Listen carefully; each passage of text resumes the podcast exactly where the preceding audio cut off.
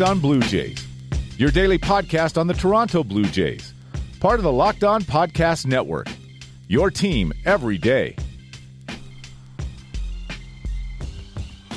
Hello, Blue Jays fans, and welcome to Locked On Blue Jays, your daily dose of Toronto Blue Jays talk directly into your brains. Part of the Locked On Podcast Network, your team every day. I'm your host, AJ Andrews of JaysFromCouch.com, back in the saddle again to actually talk to you about Blue Jays stuff. So that seems like a nice little detour from our last episode. Um, basically, going to focus on what the Blue Jays can actually learn from watching the postseason play out the way it did.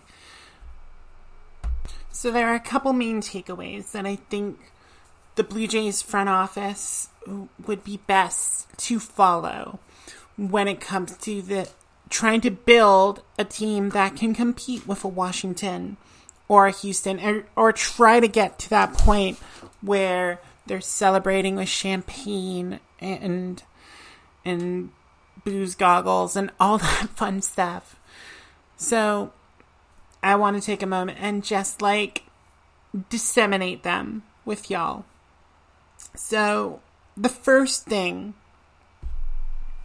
that I think the Blue Jays can learn, and I, I don't think this is going to be a brand new lesson for the Blue Jays. I think they're very much aware of what they need to do.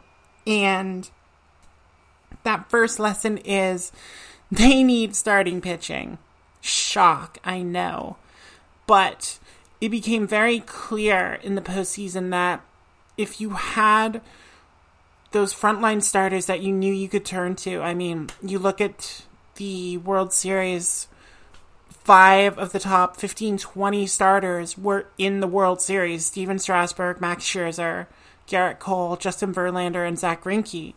And even the starters that weren't being used as starters in the World Series, Washington made Patrick Corbin essentially a three inning guy coming out of the bullpen because their bullpen was disastrous. I mean, no offense, they had two 2019 Blue Jays in there, and one of them was their closer. And, you know, Daniel Hudson pitched brilliantly during the World Series. Not going to take that away from him. He was a warrior, and he deserves his ring. Javi Guerra, maybe not so much, but hey, Javi Guerra is a World Series champion now, so can't take that away. Anyway, the Nationals essentially had a six person pitching staff for the majority of that World Series. Yes, they would use guys like Tanner Rainey and Wander Suero and Fernando Rodney if the game was a blowout or if they they felt they were out of it.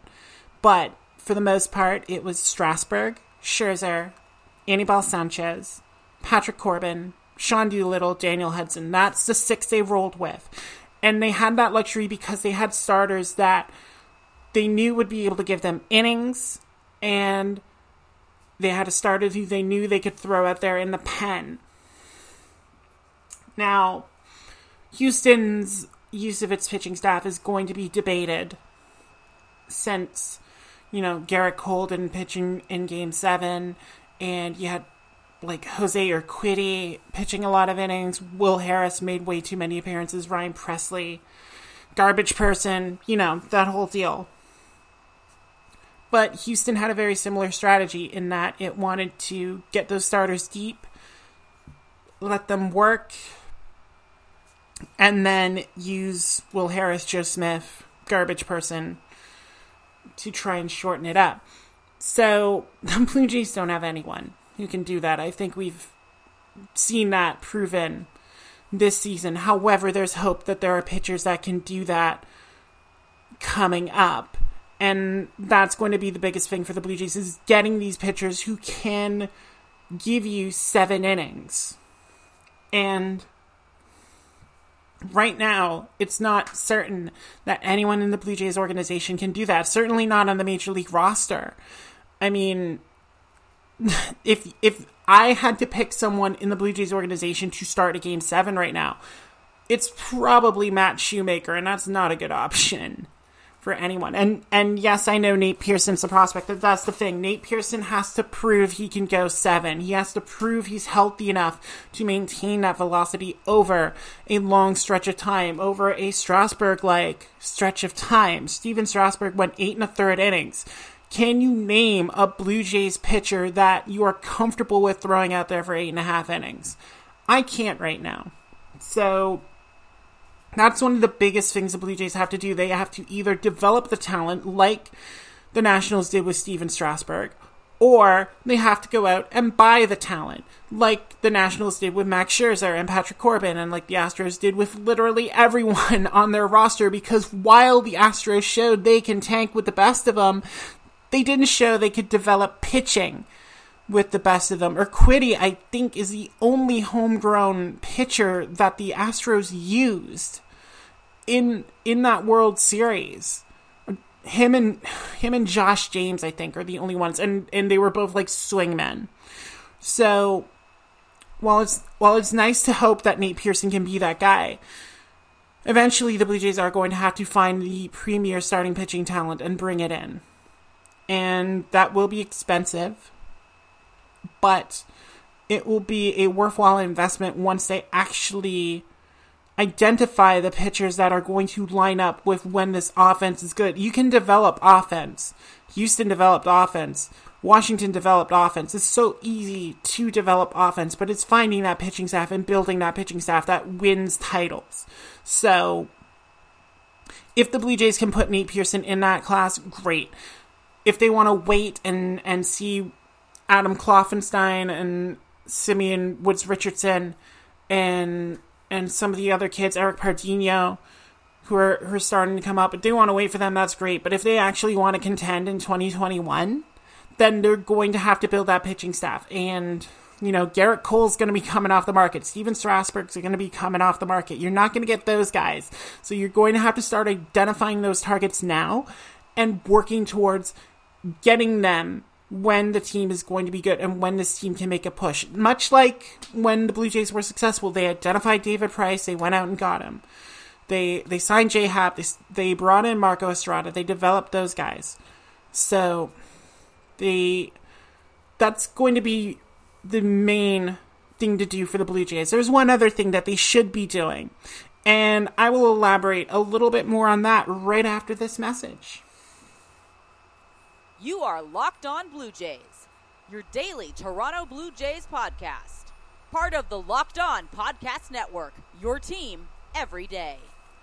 And we are back. So, I spent the first half of this podcast essentially repeating what I think people have been saying about the Blue Jays for literally years, which is they need starting pitching. Shock. Again. I know. Repeating myself again.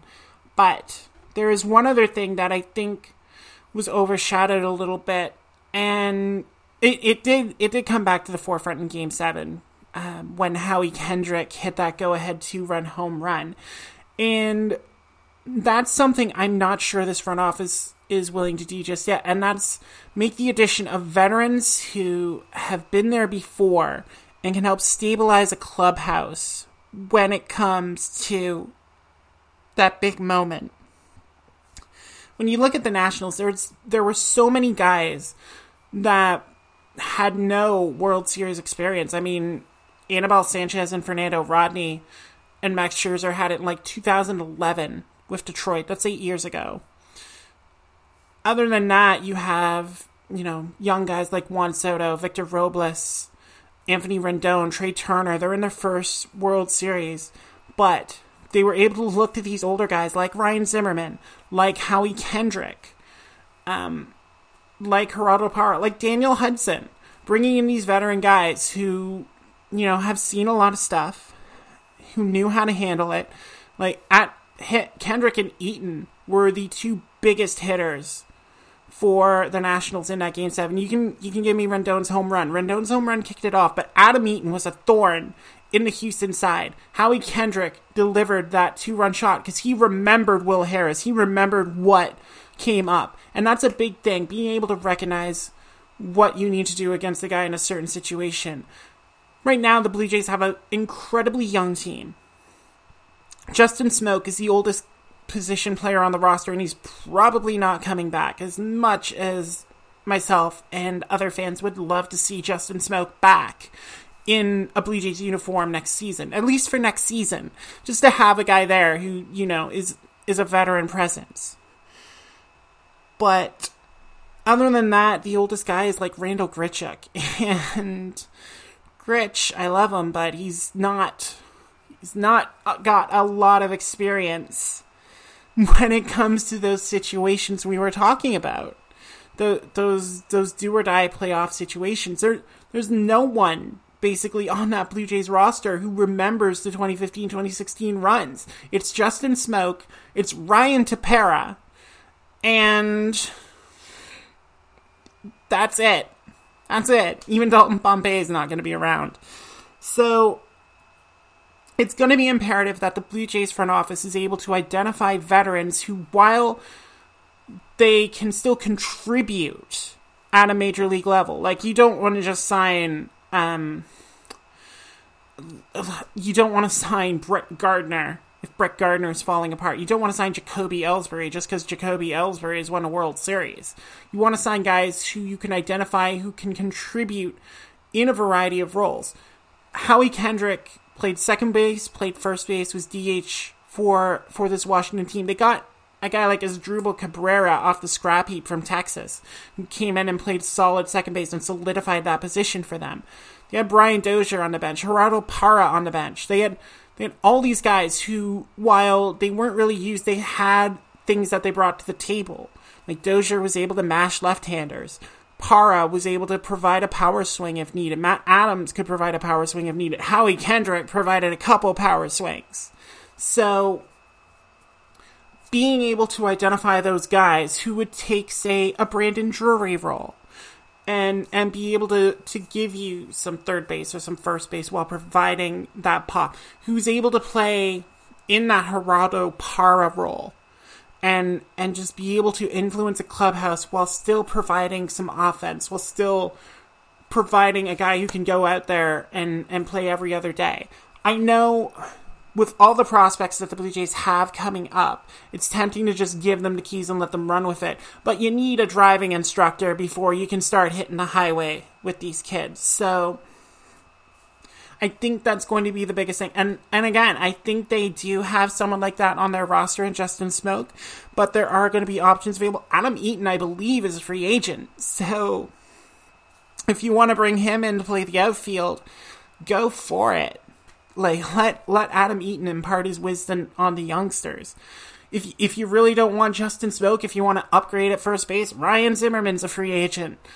He'll probably return on a discount deal to Nationals, but if you want to give him a look, get some World Series experience into this organization and let them learn. Like they they did that kinda with the pitching. They brought in Clay Buchholz, who has a World Series ring, and you saw the benefit that Clay Buchholz had on that pitching staff with, with the things he was able to teach to guys like Trent Thornton and and some of the other younger guys. Bring Clay back as a coach. Don't bring him back as a starting pitcher. I think that ship has sailed. But you bring in these guys who've who've seen all these other situations and can give that knowledge to the kids so they don't have to go through the learning experiences of the other ones because they they've got guys who have already been there done that can teach them how to deal with it before they have to learn it the hard way so i think again it may not come this off season because I don't think the Blue Jays are going to compete in 2020. 2020 is going to be when they get Nate Pearson ready, when they get um, start filtering through some of these pitching prospects that they have to try and find some guys who might be able to come in. Obviously, they're going to augment in free agency. They should be augmenting in free agency. If they don't augment in free agency and sign a guy for, for like a four year deal who can be a starter down the line, like an Anibal Sanchez, like a Max Scherzer deal. Obviously not that expensive for Scherzer. They're not going to get Cole. They're not going to get Strasburg, but getting a guy in there who conceivably can be a part of that rotation when this team is going to be good, who can be that guy who say, go out there and give us seven innings in this playoff game. That's going to be the key. That's going to be part of what this organization needs to take that next step and be a playoff contender and be a pennant winner and be a potential World Series champion. Because, I mean, Blue Jays were one win ahead of Washington in May. And obviously, Washington went on the run it did. So, it's not impossible, but it, it's going to take some learning. It's going to take some some admitting that you know they they need to look elsewhere to find the answers, and hopefully they do so because it would be a lot more fun to be celebrating a Toronto Blue Jays World Series win than a Washington Nationals win. Although it both are infinitely better than celebrating a Houston Astros series win. Let's not get that twisted. Anyway, those are my takeaways for the Blue Jays to learn from this postseason. If you have your own thoughts on what the Blue Jays should learn, and if it's signed Gerrit Cole, you can just keep that opinion to yourself. Not going to deal with that. But if you have any other other things that the Blue Jays should take away from this postseason, hit me up at a underscore j underscore Andrews on Twitter.